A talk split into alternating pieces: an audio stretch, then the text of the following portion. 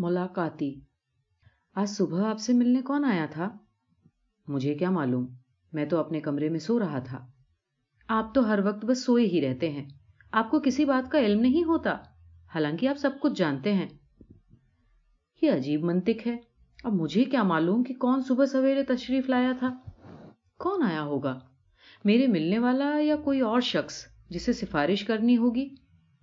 آپ کی سفارش چلتی کہاں ہے؟ بڑے آئے گورنر کہیں کے۔ حالانکہ میں نے گورنری کا دعویٰ کبھی نہیں کیا، لیکن ادھر ادھر میری تھوڑی سی واقفیت ہے۔ اس لیے دوست یار کبھی کبھی کسی رشتے دار کو یہاں لے آتے ہیں کہ میں اس کی سفارش کر دوں۔ آپ بات ٹالنے کی کوشش نہ کیجیے میری اس بات کا جواب دیجیے کہ صبح سویرے آپ سے ملنے کے لیے کون آیا تھا۔ ارے بھائی، کہہ تو دیا کہ مجھے علم نہیں۔ میں اندر اپنے کمرے میں سو رہا تھا۔ تمہیں اتنا تو یاد ہونا چاہیے کہ رات بڑے بچے کو بخار تھا اور میں دیر تک جاگتا رہا۔ اس کے بعد اٹھ کر اپنے کمرے میں چلا گیا اور نو بجے تک سویا رہا۔ میں تو اوپر کوٹھے پر تھی۔ ہو سکتا ہے کہ آپ اس سے اٹھ کر مل لیے ہوں۔ کس سے؟ کچھ پتا بھی تو چلے۔ آپ کو پتا چل جائے گا جب میں یہ گھر چھوڑ کر میں کے چلی جاؤں گی۔ بھائی، میری سمجھ میں نہیں آتا کہ تمہیں ایک ایک یہ ہو کیا جاتا ہے۔ تمہارے دماغ میں یقیناً کچھ فطور ہے۔ فطور ہوگا آپ کے دماغ میں۔ میرا دماغ اچھا بھلا ہے۔ دیکھیے، میں آپ سے کہہ دوں کہ آپ زبان سنبھال کر بات کیا کریں مجھ سے۔ آپ کی یہ بد زبانیاں اب مجھ سے برداشت نہیں ہو سکتی حد ہے، تم خود پرلے درجے کی بد زبان ہو۔ کیا عورت کو اپنے شوہر سے اس طرح بات کرنی چاہیے؟ جو شوہر اس قابل ہوگا، اس سے اسی قسم کے لہجے میں گفتگو کرنی پڑے گی۔ بند کرو اس گفتگو کو۔ میں تمہاری اس روز روز کی چکشک سے تنگ آ چکا ہوں۔ تم تو میں کے جاتی رہو گی، اس سے پہلے میں اس گھر سے نکل کر چلا جاؤں گا۔ اچھا کہاں چلے جائیں گے؟ کسی جنگل میں۔ اور وہاں جا کر کیجیے گا کیا؟ سنیاسی بن جاؤں گا۔ کم از کم تم سے چھٹکارا تو مل جائے گا۔ خدا کی قسم، چند برسوں سے تم نے میرے ناک میں دم کر کے رکھا ہے۔ بات بات پر نوک جھونک کرتی ہو، آخر یہ سلسلہ کیا ہے؟ جانے کون کم وقت صبح مجھ سے ملنے آیا تھا، میرے فرشتوں کو بھی خبر نہیں۔ خود کہتی ہو کہ تم کوٹھے پر تھی تمہیں کیسے معلوم ہو گیا کہ کوئی مجھ سے ملنے آیا تھا؟ کبھی تک کی بات بھی کیا کرو۔ اچھا آپ تو ہمیشہ تک کی بات کرتے ہیں۔ ابھی کل ہی کی بات ہے۔ آپ دفتر سے آئے تو میں نے آپ کی سفید کمیز پر لال رنگ کا ایک دھبا دیکھا۔ میں نے پوچھا، یہ کیسے لگا؟ آپ سٹ پٹا گئے، مگر فوراً سنبھل کر ایک کہانی گڑ دی کہ لال پینسل سے کھجا رہا تھا، شاید یہ اس کا نشان ہوگا۔ حالانکہ جب آپ نے کمیز اتاری اور میں نے اس دھبے کو غور سے دیکھا تو وہ لپسٹک کا دھبا تھا۔ میرا خیال ہے تمہارا دماغ چل گیا ہے۔ جی جناب، اس لال دھبے سے خوشبو بھی آ رہی تھی۔ کیا آپ کے دفتر کی لال پینسلوں میں خوشبو ہوتی ہے؟ عورت کا دوسرا نام اپنے خاوند کی ہر بات کو شک کی نظروں سے دیکھنا ہے۔ کل صبح تم نے ہی میری اس کمیز پر سینٹ لگایا تھا۔ لگایا ہوگا؟ مگر وہ دھبا یقیناً لپسٹک کا ہی تھا۔ یعنی لپسٹک لگے ہونٹ میری کمیز چومتے رہے۔ ہاں ہاں آپ کو باتیں بنانا خوب آتی ہیں۔ کمیز چومنے کا سوال کیا پیدا ہوتا ہے؟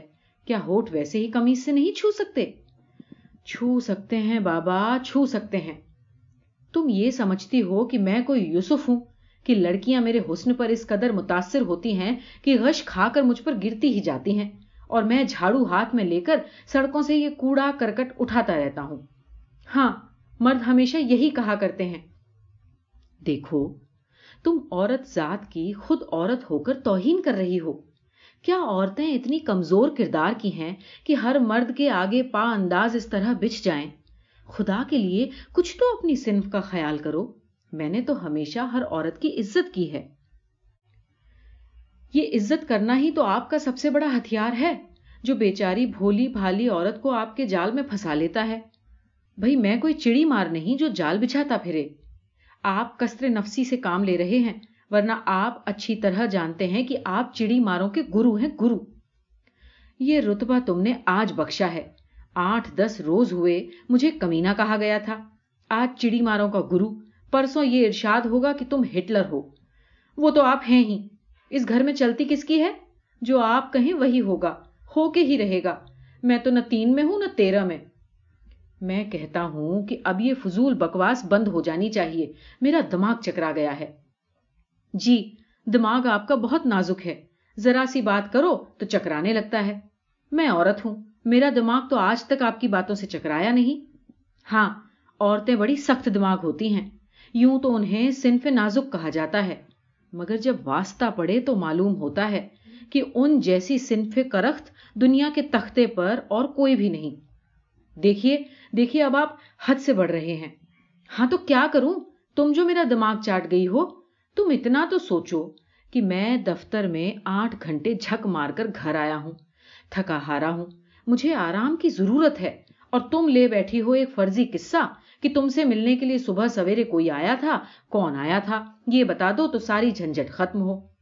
ہاں ہاں آپ تو بس بات ٹالنا چاہتے ہیں۔ کون خرجات بات ٹالنا چاہتا ہے؟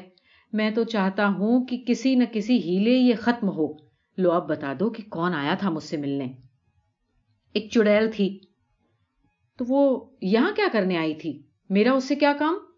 یہ آپ اسی سے پوچھئے گا؟ دیکھو اب تم مجھ سے پہیلیاں نہ بجھواؤ۔ بتاؤ کہ کون آیا تھا۔ لیکن تم تو اوپر کوٹھے پر سو رہی تھی میں کہیں بھی سوؤں، لیکن مجھے ہر بات کی خبر ہوتی ہے۔ اچھا بھائی اچھا میں تو اب ہار گیا۔ نہا دھو کر کلب جاتا ہوں کہ طبیعت کا تقدر کسی قدر دور ہو۔ صاف کیوں نہیں کہتے کہ آپ اس سے ملنے جا رہے ہیں؟ خدا کی قسم، آج میرا دماغ پاش پاش ہو جائے گا کہ میں کسی سے ملنے جا رہا ہوں۔ کس سے ملنے جا رہا ہوں میں؟ اسی سے۔ اچھا تمہارا مطلب ہے اسی چڑیل سے؟ اب آپ اگر سمجھ گئے ہیں تو کلب جا کر آپ کو اور کس سے ملنا ہے؟ مجھ سے؟ یار، تم تو ہر وقت میرے سینے پر سوار رہتی ہو۔ اسی لیے تو آپ اپنے سینے کا بوجھ ہلکا کرنے جا رہے ہیں۔ کسی دن مجھے زہر کیوں نہیں دے دیتے تاکہ قصہ ہی ختم ہو جائے؟ اتنی دیر تو میں پاگل نہیں ہوا، لیکن آج ضرور ہو جاؤں گا۔ اس لیے کہ میں نے آپ کی دکھتی رگ پر ہاتھ رکھ دیا۔ میری تو ہر رگ آج دکھ رہی ہے۔ تم نے مجھے اس قدر جھنجھوڑا اور لتاڑا ہے کہ اللہ کی پناہ۔ تم عورت نہیں ہو، لندھور پہلوان ہو پہلوان۔ جی یہ سننا آپ سے باقی رہ گیا تھا۔ نہ رہے وہ چڑیل اس دنیا کے تختے پر۔ پھر وہی چڑیل۔ دیکھو، باہر ڈیوڈی سے مجھے کسی عورت کی آواز سنائی دی ہے۔ آپ ہی جا کر دیکھیے۔ لاہور والا، عورتوں کو دیکھنا میرا کام نہیں، تمہارا ہے۔ ٹھیک ہے، نوکر سے کہتی ہوں۔ بی بی جی وہی بی بی آئی ہیں جو آج صبح آئی تھیں۔ میں چلتا ہوں۔ نہیں نہیں، آپ ہی سے تو ملنے آئی ہیں وہ۔ ہو زکیا تم تم یہاں کب آئی ہوائی جہاز میں میں پہلے نیروبی سے کراچی پہنچی۔ پھر وہاں سے یہاں ہوائی جہاز میں ہی آئی۔ ابا جی باہر کھڑے ہیں۔ تم نے بھی حد کر دی زکیا میں خود جاتی ہوں اپنے ابا جی کو لینے۔ اتنی مدت ہو گئی انہیں دیکھے ہوئے۔